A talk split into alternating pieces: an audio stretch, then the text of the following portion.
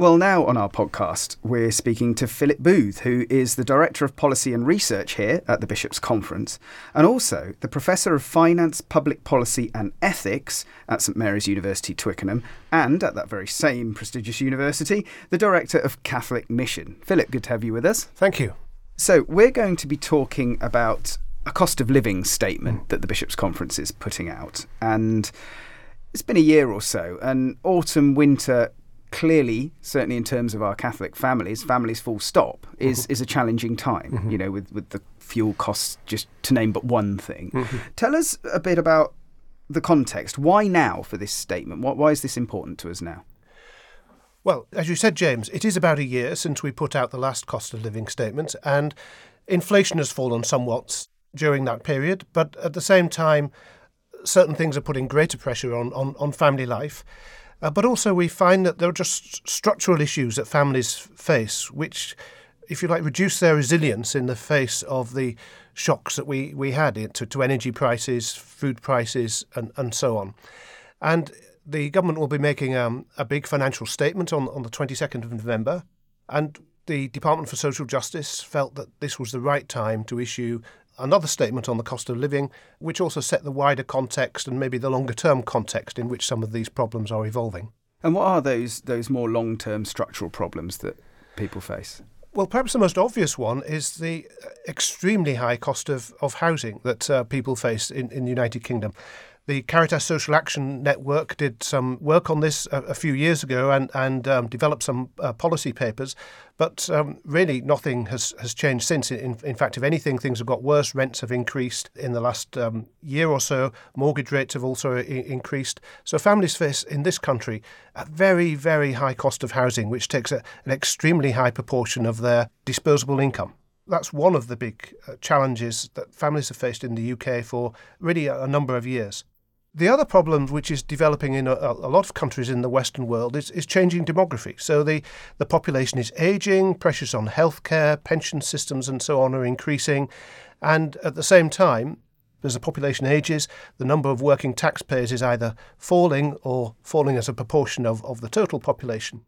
And this makes it much more difficult for governments to fund public services. So you have simultaneously the phenomenon of the tax burden increasing and people commenting on, on that. And, and of course, families have to pay additional uh, levels of higher taxes, whilst at the same time, spending on certain things, especially welfare benefits uh, for people of working age and other items of government spending, are falling. And the, the reason for that is really because of the pressures on certain budgets, pensions, healthcare, etc., arising from the ageing population.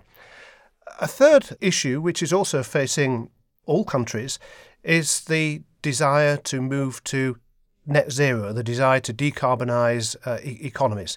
And when we had the recent energy price shock, one of the things, of course, which countries couldn't do was shift to other forms of carbon intensive energy, which perhaps could be produced domestically or imported from areas of the world not affected by the crisis, such as coal. And it may be that over time there are technological innovations which make renewables and forms of energy which emit much less carbon much, much cheaper.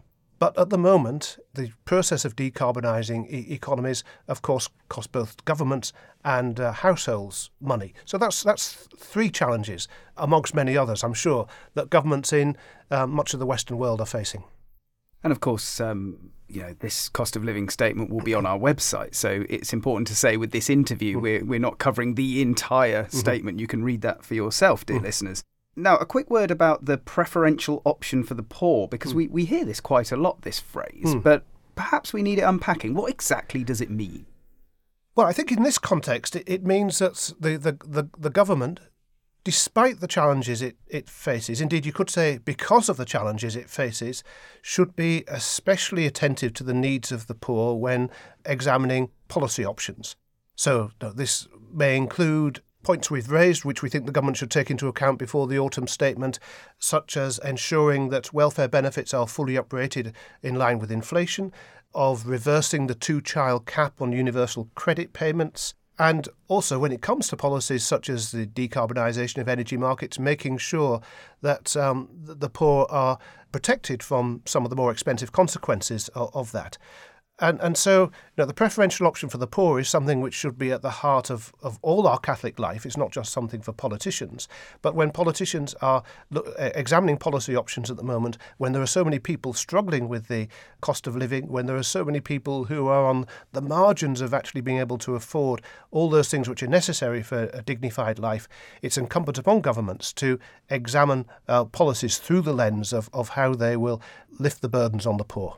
Well, without playing devil's advocate too much, I think, you know, you do acknowledge that these these decisions aren't easy for mm-hmm. government. So I suppose an obvious mm-hmm. question would be, you know, what is the church's voice in this? Is it mm-hmm. appropriate that we raise our voice? It seems to me it is, but I'd like to hear it from, Yeah. from you. What do you think? Yeah, I mean, there are a range of perspectives on, on this, but the church teaches that the church is an expert on humanity and that all knowledge comes from God.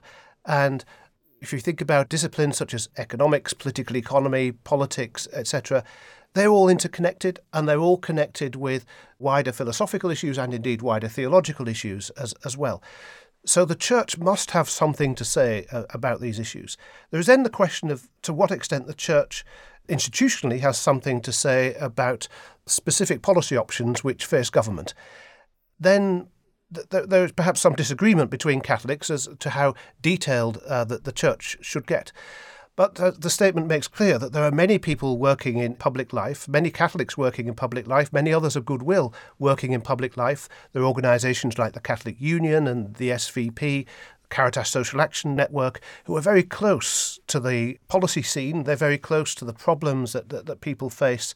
And, and if you like, they have the expertise and uh, ability to make prudent judgments when it comes to policy recommendations. So, the Catholic Union, for example, has done work on the taxation of families and the, and the way in which the uh, taxation system and the welfare system doesn't treat certain forms of family structure uh, as justly as it should. And, and as I mentioned before, Caritas Social Action Network has done work on housing and, and so on. And all of these organisations are actually working together on the question of the two child cap. So the church, in her social teaching, does actually say that she has no models to present, she has no technical solutions, but she does have a perspective on principles, and then, of course, a huge number of people, huge number of Catholics and others in goodwill, working in public life, whose um, vocation it is actually to develop technical solutions to the problems we face. That's very interesting. I mean, just as a, as a small personal question, do you find applying your faith or having your faith as a key part of you coming forward into economics is challenging? There, uh, do you hear the argument from people that the two things should be totally separate? How much of a challenge is that for you? You do hear the argument that, that the two things uh, should be totally separate. And in in the academic world, in, in particular, there is some merit sometimes in separating out uh, disciplines into their what some people call silos. The Catholic Church recognises actually that you know, each each discipline, each academic discipline, has something to contribute and has often its own framework of reference or own methodology. But especially following the financial crisis, and the now Cardinal Archbishop of Westminster, Vincent Nichols, took a, a real lead here people have realized the importance of reconnecting economics with ethics, with wider aspects of uh, philosophy, and also potentially with theology as well, rather than just seeing technical, what some people call positive economics, you know, empirical economics, if you like, as being a subject which should just be ploughed as a furrow, not connected with other disciplines.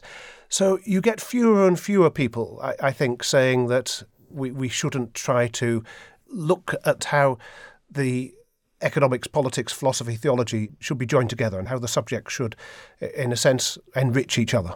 Well, I feel it should be. It feels comfortable for, for me to hear you say that.